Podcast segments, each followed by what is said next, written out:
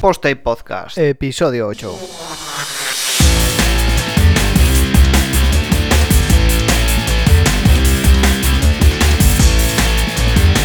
Pues hola a todos y bienvenidos a este octavo episodio de Post-Tape Podcast, donde vamos a hablar de WPO, optimización del tiempo de carga de un sitio web en general y como bien sabéis, y si no ya os lo digo yo, que para eso estoy, el WPO es, son una serie de técnicas que se aplican a un sitio web para optimizar los tiempos de carga de este sitio. Es decir, hacer que las webs carguen más rápido. Y es que esto, el WPO, influye en muchos otros factores, como puede ser el SEO, la experiencia de usuario y otros tantos como las conversiones en una tienda online o, el simple hecho de que te manden un formulario en tu página web de freelance. Y es que está demostrado que en un peor tiempo de carga convertimos menos. Por ejemplo, Amazon me parece que era con cada 100 milisegundos de tiempo de carga que tardan más en servir sus páginas, pues perdía un 1% de las ventas y un 1% de las ventas de Amazon pues son un montón de ellas. Lo mismo pasaba con Google. Google redujo todos los mapas en un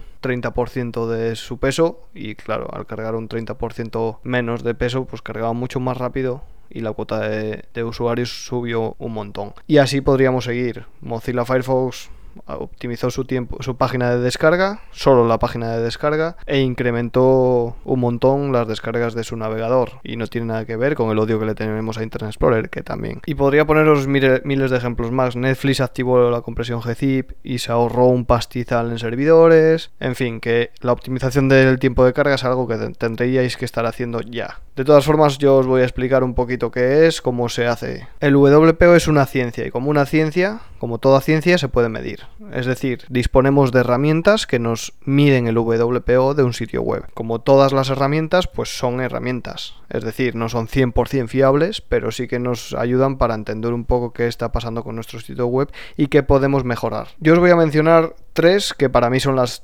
tres mejores que hay a día de hoy, que son Google Page Speed, GTmetrix y Web Page Test. Esas tres para mí son las mejores. Google Page Speed, pues porque eh, Google tiene unos baremos bastante fiables de, lo que tenemos en nuestros sitios y está bastante bien, digamos, las pautas que te da. Y las otras dos, GTmetrix y Web Page Test, básicamente porque te hacen lo que yo llamo la cascada de carga de la web y se ve qué objetos se bloquean, qué carga más rápido, qué carga más lento, si tenemos problemas sirviendo imágenes, si tenemos problemas sirviendo estáticos o lo que sea. Incluso se ven muy fácil los 404 y todo este tipo de, problemas. El proceso de optimización de un sitio web, lo primero que tenemos que hacer es utilizar estas herramientas para medir nuestro sitio web. Antes de hacer nada, tomamos varias mediciones, siempre varias mediciones, no vayáis y hagáis solo una. Tomamos varias mediciones y podéis desde diferentes ubicaciones, diferentes herramientas, podéis utilizar GTM y web page test de diferentes, con diferentes configuraciones para,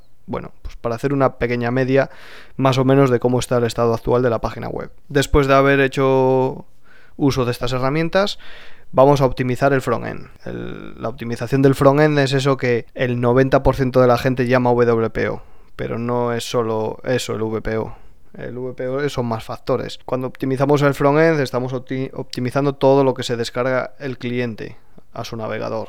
Estamos hablando del HTML, estamos hablando del CSS, estamos hablando de JavaScript, estamos hablando de tipografías, de iconos, de imágenes que conforman el diseño y estamos hablando de todos esos componentes que conforman el diseño de nuestro sitio web. ¿Cómo se optimiza esto? Pues fácil. Cuando hacemos el diseño de nuestro sitio web, las imágenes hay que exportarlas, está bien sacarlas con Photoshop, exportar para web, bajarlas la compresión y demás, pero además si podéis hay que pasarlas por algún filtro, como por, ejemplo Image Optimizer en Mac, que lo que hace es quitar metadatos y quitar información basura, incluso píxeles entre comillas que no son como tal muertos, que, que reducen el peso significativamente. Y al final es que cada byte cuenta. Estamos hablando de que byte a byte, milisegundo a milisegundo, hacemos que nuestra web tarde un segundo o dos o más en cargar. Una vez que hemos optimizado esas imágenes, vamos a meternos con todo lo que se pueda meter uno. Tipografías, lo mismo. Si no estamos utilizando tipografías, por el caso de los temas de pago, por ejemplo, si no las estamos utilizando, borradlas directamente y quitad la llamada del, del functions y borradlas. Iconos, si no los estamos utilizando, también fuera. Si tenemos muchos iconos que estamos utilizando, pero son pequeñitos y no tienen gran peso, júntalos todos en un fichero, spray CSS. optimízalo y sírvelo. En definitiva, todos estos pequeños componentes que conforman el frontend, ¿vale? Y no nos vamos a quedar ahí, el WPO va más allá que el frontend. Estamos hablando de servidor. Tienes que tener un servidor adecuado. No, no me vale un compartido en la empresa de turno, no voy a mencionar nombres, pero el típico compartido donde te ponen en una misma máquina física 5.000 sitios web, todos con un pequeñito espacio de código con los recursos súper compartidos y que si hay un vecino que tiene la web mal, eh, caen todos en, cascada, en dominó. Tienes que tener un servidor que aunque sea compartido, esté actualizado, esté optimizado para la herramienta que vas a utilizar. Si estás utilizando WordPress, pues intenta que esté eh, específicamente optimizado para WordPress. Hoy en día para mí son imprescindibles en un servidor el HTTP2, PHP 7, un CDN adecuado que funcione bien o la compresión gzip son cosas imprescindibles. Si eso no lo tiene tu servidor, pues oye, em, si quieres tomarte en serio el WPO, es lo que te toca. Además de eso, me gustaría explicar, me lo pidió Ginés por Twitter, arroba Ginés-LG, me pidió que, bueno, que explicase un poco la, el cómo puede afectar HTTP2 al WPO. Bueno, básicamente el HTTP2 es un nuevo protocolo, a grandes rasgos y explicado un poco, un poco por encima, sin entrar demasiado a nivel técnico, pues porque tampoco es mi, mi tema fuerte y no quiero cagarla mucho. De hecho, mira, aprovecho este podcast, que sé que lo escucha además, para invitar a Fernando Puente a hablar de HTTP2, VPO, todo esto y cómo influye en el VPO en uno de los siguientes podcasts. Si aceptas el testigo, oye, pégame un tweet y, vemos cómo, organizarlo. HTTP2 es el nuevo protocolo de HTTP. Eh, básicamente, HTTP servía, digamos, ficheros de uno en uno, por decirlo así muy a lo bestia, y HTTP2 tiene varios canales, es decir, sirve varios ficheros simultáneamente. Teniendo en cuenta eso y teniendo en cuenta que ya los navegadores paralelizaban las cargas, o sea, esto ya un poco lo hacían los navegadores, pues podríamos decir que no hay gran diferencia, pero estaríamos, eh, estaríamos mintiendo. Y es que al final no es lo mismo que un servidor envíe de uno en uno a cuentagotas, aunque sea muy rápido, pero de uno en uno, que a que envíe muchos ficheros de golpe. Eso es un poco de forma simplificada, muy simplificada. Pero básicamente lo que, lo que ocurre con HTTP2 y HTTP, la diferencia es esa. PHP 7 sí que optimiza un montón los objetos y, y las propias llamadas internas que se hacen y los tiempos a nivel, por ejemplo, de WordPress estamos hablando de un 30 un 40% más rápido PHP 7 que, que, su versión anterior. Y la compresión gzip, ¿qué decir? Pues la compresión gzip lo que hace es como cuando te descargas algo de internet que lo descargas eh, comprimido y entonces después de descargado lo descomprimes y ocupa un montón más. Pues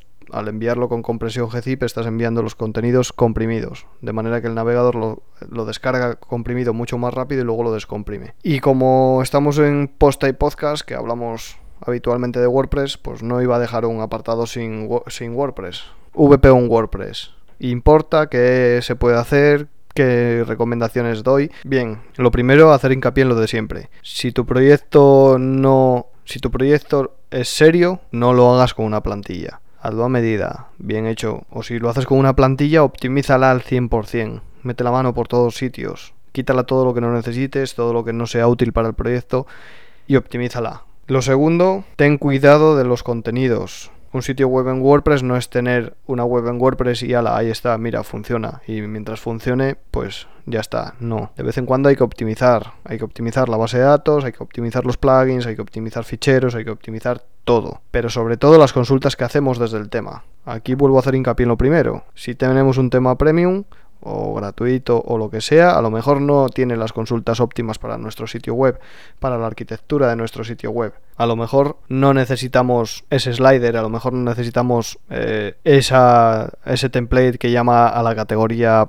portafolio. O a lo mejor lo, está haciendo mal. Has comprado el tema, lo has descargado, lo has instalado, lo has configurado, pero no te has preocupado de mirar los ficheros a ver qué llamadas hace a la base, a la base de datos. ¿Qué queries utiliza? ¿Utiliza las de WordPress? ¿Hace las suyas propias? ¿Tiene su propia función?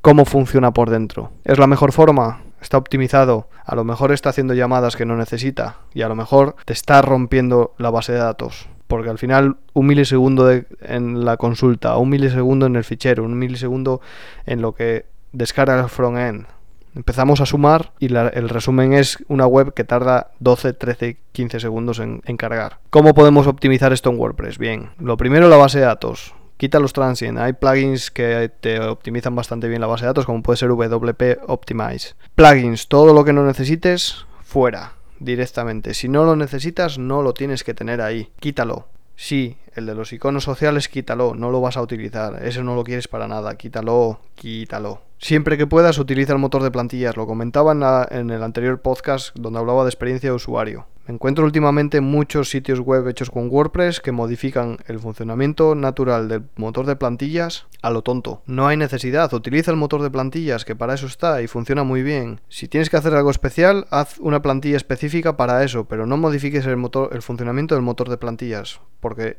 al final es peor para ti, para tu proyecto. Y como digo, sea cual fuere el, el tema que utilices, revisa qué query se hace. Mira a ver en el loop si se está haciendo un VP query, si se está haciendo un query post, si es el nativo, míralo todo. Mira a ver qué configuraciones hay. Mira en el functions a ver si hay alguna función que modifica todas las queries de todo tu sitio que lo he visto muchas veces. Todo esto al final ralentiza tu servidor y ralentiza tu tiempo de carga. Y un milisegundo, otro milisegundo, te adelantan por la derecha. Como notas finales, te diría que no te obsesiones en exceso con el VPO. Y te lo dice alguien que su web ha tenido 99 de 100 en Google PageSpeed y que tardaba menos de un segundo en carga. A lo mejor no te compensa meter todas esas horas de WPO en tu proyecto y te interesa meterlo en otras cosas. De tu proyecto también, lógicamente, pero quiero decir, el WPO sí, pero hay muchas más cosas. Y nada, como siempre digo, si te ha gustado, compártelo por Twitter, por Facebook, por email, por donde quieras, pero compártelo con tus colegas. Nos vemos el martes que viene. Adiós.